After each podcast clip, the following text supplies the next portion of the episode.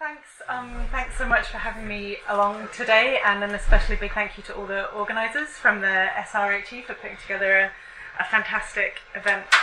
Um, similar to Mike, I want to focus on cooperation and collaboration in higher education, um, sort of as it already actually exists. Um, and I want to focus particularly on feminist approaches to working collaboratively and to theorizing what this collaboration does, what it means in the context of the competition um, fetish that Rajani discussed this morning. So, um, in putting together this response, I decided not to um, present a piece of my research, but I am drawing on some recent work to, to try and join this conversation. Um, so mainly this, this article, this edited collection that came out a couple of months ago, and this um, book on feminist repetitions, that's due to come out in the spring, but we'll, we'll see about that. So as you'll see, um, these are these are co-authored publications, and in the article and the book especially, I'm working with Yvette Taylor to research feminist practices of collaboration by turning to our own collaborative working relationship as a source of empirical material. Um, so investigating collaboration via our collaboration, which includes um, like we research and write together, we also teach together, co-supervise postgraduate students, um, organise events and seminar series, develop bids for research funding, and, and so on and so forth. And a, a sort of um, aside that I wanted to make here is that these kinds of um, collaborations, like working together from different positions in, in the career course, um, can be encoded and mobilized in university procedures. So, for example, when um, an early career funding scheme um, stipulates that the applicant must um, identify a mentor from within the host institution, okay, for example. However, um, other ways of collaborative working are not quite so um, recognizable or perhaps rewardable um, in institutional terms, and I'm going to come back to that um, and try and elaborate that tension a little bit later on. Um, so, in this work that we did together, we decided to focus on feminist collaborations because we are feminist academics, but also um, because I think feminist academics encounter a particular problem. Like, it's not the only problem that they encounter, and it's definitely not a problem that's unique to feminist academics. But the problem um, is that their academic work is very frequently understood as a sort of activist intervention into the academy, so seeking to question, transform modes, frameworks, and institutions of knowledge production, That's quoting from Maria do Mar Pereira. So, alongside this activist project, feminist academics also encounter the imperative, the necessity to work in ways that are legible within the dominant terms that they're also working to try and transform. So, there's this kind of, um, you know, the precondition, the paradoxical, paradoxical precondition for dissent is participation, I think um, Valerie Hey said. So, this echoes Mike's within and against contradiction. Um, so, I think the main point that I'm going to try and make for about the next 10 minutes is that while practices of cooperation, collaboration, and collectivity are, are quite clearly like already present in the university um, as we know it. They're already present in the hyper competitive world of higher education, in the greedy institution, um, to use Valerie Hey's words again. Um, these ways of working are, are predominantly overlooked and disregarded by institutional reward structures. And my main point is actually that simultaneous to this disregard um, is that universities as institutions absolutely depend upon these mostly devalued forms of collectivity and care um, in order to continue to function according to this like supposedly avowedly individualistic meritocratic which i absolutely agree is a horrible lie um, competitive ethos. Um, so i'm going to discuss some of the way that collaboration is currently understood um, as a sort of um, activist intervention um, and as resistance to the, the, competition fetish, and but also go on to use a feminist lens to sort of complicate and, and nuance that a little bit. My slides are quite literature reviewy. There's going to be a lot of quotes, um, but hopefully these are some useful sort of um, points of connection and, and discussion with, with the rest of the speakers today. So. The very first um, simple point is that, like, yes, collaboration is very often just positioned as like absolutely central to feminist ways of working um, in the university. So, by way of example, we can look to um, the, the Res-Sisters um, collective who write together under a collective name. So, this is a way to engage in a sort of um, citational politics intended to scramble those hierarchical conventions of first author, second author, and so on. And in this quote, they're, they're sort of setting up um, the idea of working in academia for the pursuit of knowledge and the pursuit of equality for all in opposition to sort of like individual um, career advancement. Um, I think it's important to note that pursuing equality in higher education will actually result in career advancement for some marginalized academics. Um, so thinking particularly of the like disproportionately low numbers of black women and women of color in senior positions. So I don't think that um, like you know this laudable goal of equality for all is always or necessarily like absolutely oppositional to career advancement. Um, is is a first or just one observation to make there. So other ways that um, collaborative ways of working are conceptualized by feminists include um, ideas like horizontal ways of working are, are simply good for well-being. Okay. Um, and they're useful for um, reducing the power of old boys' networks. So, again, I think we have to be um, cautious um, and ask if there's a risk of replacing one form of nepotism with, with another. Um, and collaboration is also understood as, as supporting alternative career strategies. Um, it's just good for the career progression of feminist academics. So, again, we can see this tension in the way that collaborative ways of working are advocated for um, on the basis that they, they can support individual career advancement. Okay, so I think it's interesting to think about collaboration um, methodologically as well. Um, you probably, um, or you may well already know that like feminist researchers have long demonstrated like the epistemological and the political potential of collaborative research methods. I think um, collective biography is a really instructive example here.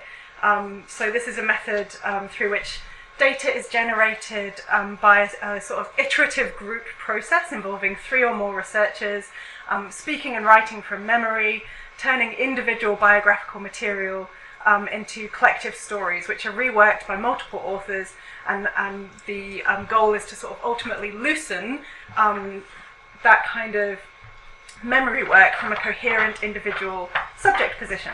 So collective biography is, is used a lot to, oh, thank you, thanks so much, to um, investigate academic labour, academic identities.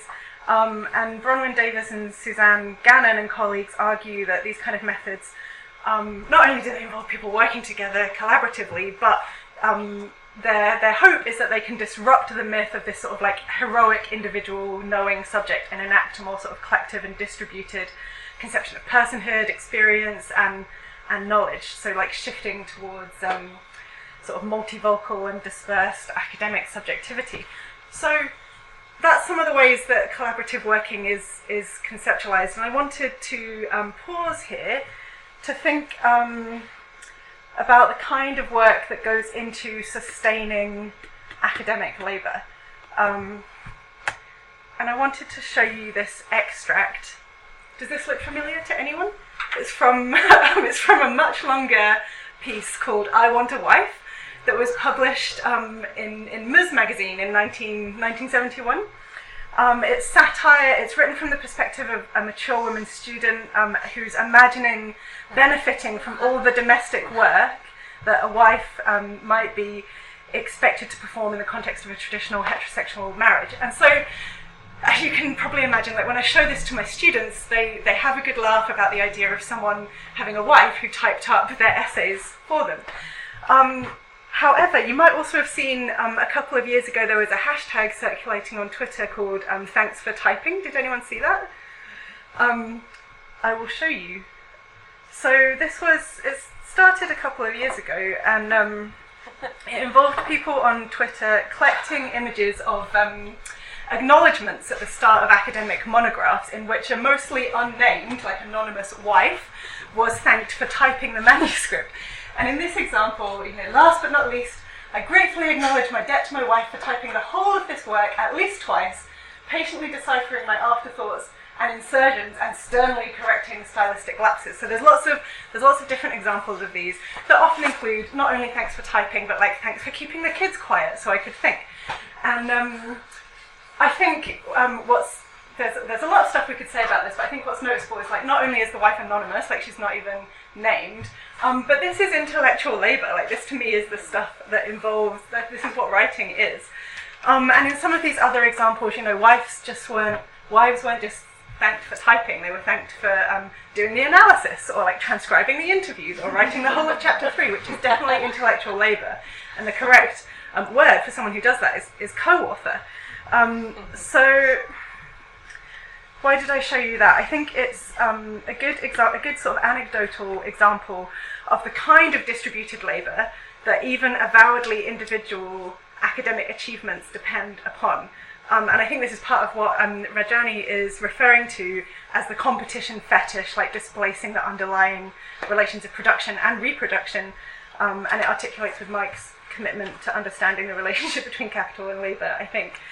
So um, I think when we, when we look at um, this kind of example, the problem becomes not only that academic work is structured in a hyper competitive way, but that the actual um, shared responsibility, divisions of labour that enable success within this framework um, are, are, erased at the same time as they're co opted and, and, put to work to sustain it.